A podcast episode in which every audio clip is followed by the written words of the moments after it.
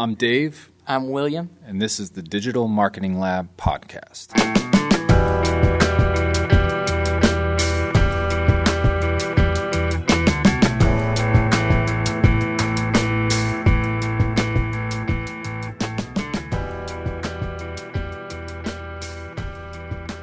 We'll start off today with the quote of the day from Dave Naylor out in the UK. He says, My rule of thumb is build a site for a user, not a spider. All right, and today we are starting off a series on bootstrapping it, starting from absolutely zero. You're doing it yourself 100%. This information is going to help you speed up that process by light years and learn from the mistakes that we've made along the way so that you can get your site up fast, get it optimized fast, and start driving sales and get that thing doing its job for you. All right, so we're going to start from the very, very top, very beginning. We uh, we have our business. We want to find a domain for our business. So the domain that's our name for our website registration. We're gonna we're gonna go to GoDaddy. There's if you do Google search for GoDaddy, there's you can get a domain for 99 cents. It's a first time domain buyer's offer. It's an awesome deal. Normally it's like 15 bucks. We're gonna start there, and where do we go from there, William? Okay, so assuming you're going to use the name of your business as your domain, which is fine. A lot of people are using the services. Uh, if they're a local business, they might say um, their service plus the city behind it.com. Uh, I would still recommend using .coms unless you're an organization. You might use a .org. Uh, other organizations use .net. Look into it. If you're a business, you should stick with .com. Don't go with .co's. And um, even though a lot of people are finding success with them, so you go to GoDaddy. Reason why you go to GoDaddy is it's 24/7. They'll help you on the phone, um, 24 hours a day, 365 days a year. Um, who cares if there's other cheaper pe- people out there? You can't get a hold of them, and these guys, they've got the money, they've got the talent. So we're gonna find the domain we want. You know, most often it's the name of your business, and hopefully you don't have to pay for a premium one. Um, we've spent thousands on domains that we wanted. Uh, but hopefully yours is the name of your business. It's unique. No one's ever used it. Boom, you've got it. So you pick that, you buy, pay for it. You're going to either pay one, three, five years. You're going to pay for some privacy on it. If you don't want to get a million calls a day, good luck with that. We get a million calls a day of trash, and um, put privacy protection on it. And then you're going to host it. You'll also so you'll register that domain at GoDaddy and you're going to host it at GoDaddy. While you pay for that hosting, it's the same thing. You can get a one year, three year, five year plan. They have, um, you know, they cut the prices the longer you do it. At the same time, you're going to get a hosting and an SSL. That's a security certificate. You got you got to get an SSL. Google is um, putting S- HTTPS sites up in the searches way more often than HTTPs, and you just have to do it. So to do it right, we're going to get the domain, the, the URL, we're going to host it, and we're going to get the certi- security certificate. Let's make it easy. Let's go with GoDaddy. Yep. And that security certificate is a big deal, especially if you're trying to collect information from people. No one's going to give you even their email address, let alone their phone number or their mailing address, or even trust your site if you're selling something unless they see that padlock up there. Yeah, the sooner you add the padlock, the less issues you'll have too. Like we've had padlocks on our clients uh, years into the website, and then we have to go back to each page and, and force SSL or uh, like using Moody Blues or go and replace the photos to get them to go from HTTP. You'll see like a mixed media error. There'll be like a yellow question mark. That can be really annoying. There's a lot of research out there though, um, and we've gone through it a lot. The best thing is, is when you start your site, start it with an SSL. You still may have to do a force SSL with WordPress occasionally, but there's a, a plugin you can use. It's real light, real easy. Um, but then it's to your content management system. Yep. And you know, if you've listened to any other episodes, you guys know we are huge fans of WordPress. Over a third of the internet runs on WordPress. Uh, WhiteHouse.gov runs on WordPress. It's got a lot of credibility and it's stood the test of time. It's an open source CMS and it's constantly being updated. It's got the best options, in our opinion, for just a huge variety. Any type of website that you want to build. Um, you don't have to know code to build on WordPress either. That's a big thing, especially if you're doing this yourself and you're trying to figure it out.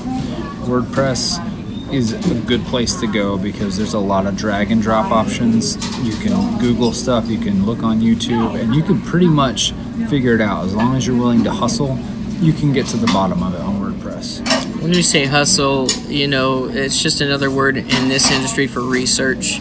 You really have to get your hustle on in regard to researching. You're going to have to um, hustle about WordPress. You're going to have to hustle about learning how to build in the theme.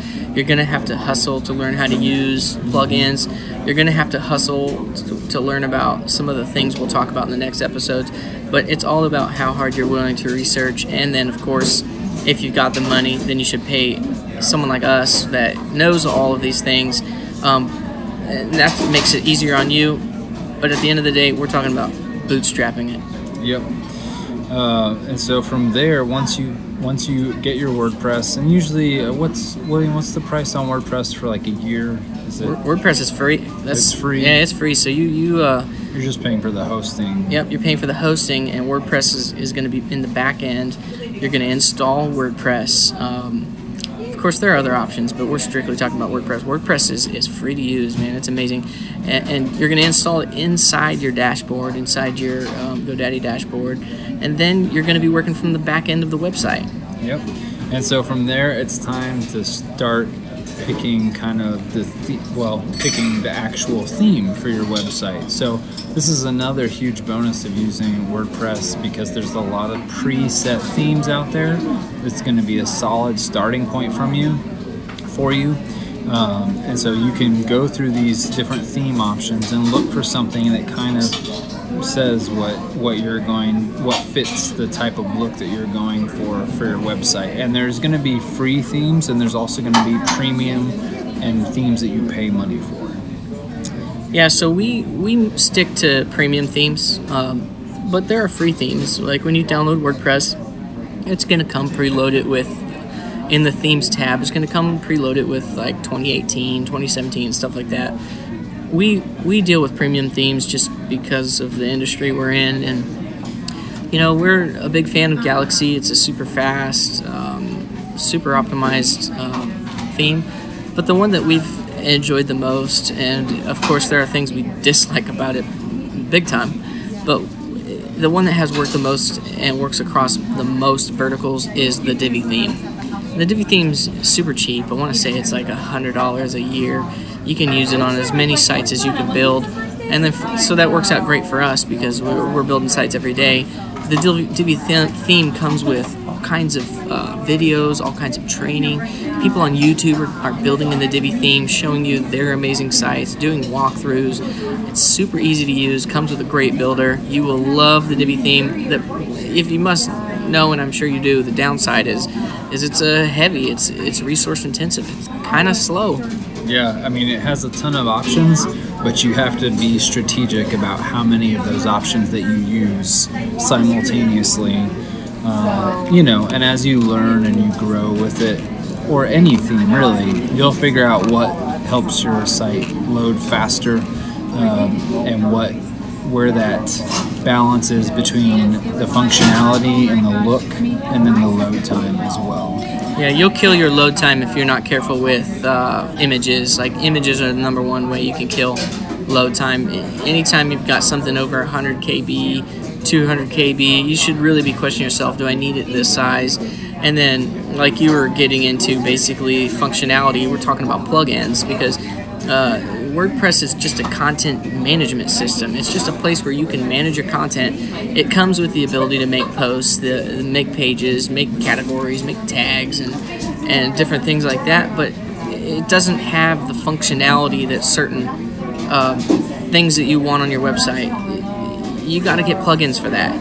The yeah. downside with plugins is there's a, a million different authors out there. Yeah, so let's let's talk about the pitfalls of plugins for a second here because if you're going out there, you you know the function that you're looking for, right? Say like I want I want this specific function in my website. Like I want a contact form. I want a section of my website where people can put in their information. I can capture their phone number, their email address.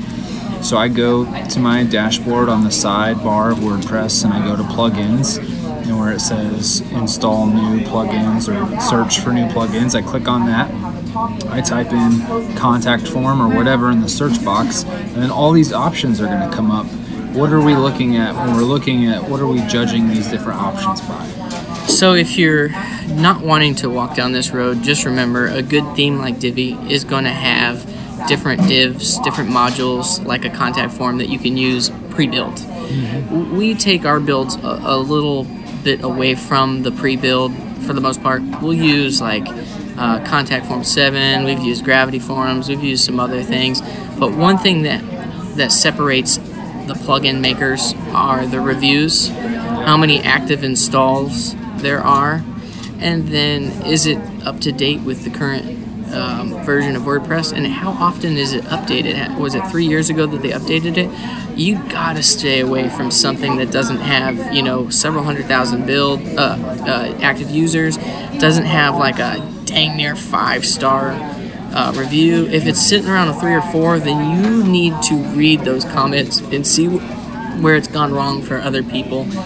In, inside the plugins, though, you'll find everything you need, and, and um, and that's the great thing about WordPress, and, and, we can give you some ideas of some plugins. Yeah, and you do have to be careful there, guys, because that's we've broken many websites simply by making the wrong choice with a plugin. So it is, it will, it will definitely be a benefit to you to check for those reviews and look for those active user ratings because that really lets you know, you know, if this is a good bet or not to use that plugin. And it's not like you shouldn't use any plugin, but we're just saying be aware of those factors when you're trying to choose from different options for a certain function that you're trying to add to your website. So, a couple plugins that you cannot get around, you have to have them. One is a child theme. You're, you're going to eventually want to add some some uh, creativity to your site, some additional CSS. You got to add a child theme because every time your theme updates, it basically whitewashes all the changes that you make to the header.php and the different sheets. Creating a child theme creates like an additional layer on top of that theme so that you can have an additional style sheet, an additional header.php page that doesn't get wiped and every time you update your theme, which trust me, sometimes it's like three times a week, and um, and that's a good thing. You want a theme that's continually updating with WordPress. Um, so you're gonna have to get that child theme plugin, and we use like a child theme configurator. It's amazing.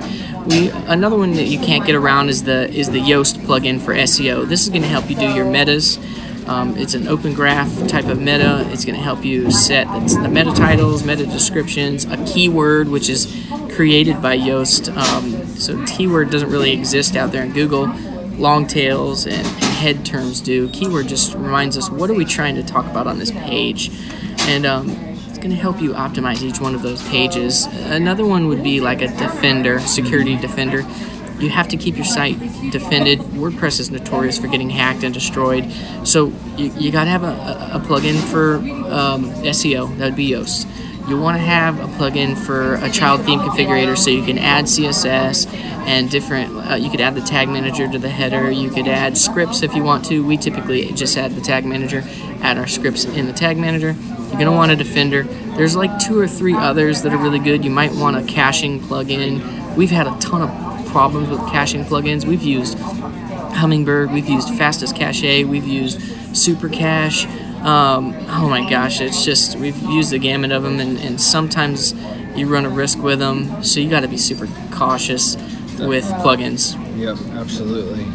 And yeah, guys, that covers the logistics, the basics of getting your website off the ground, starting from just picking out your domain name to actually getting the bare bones up on WordPress.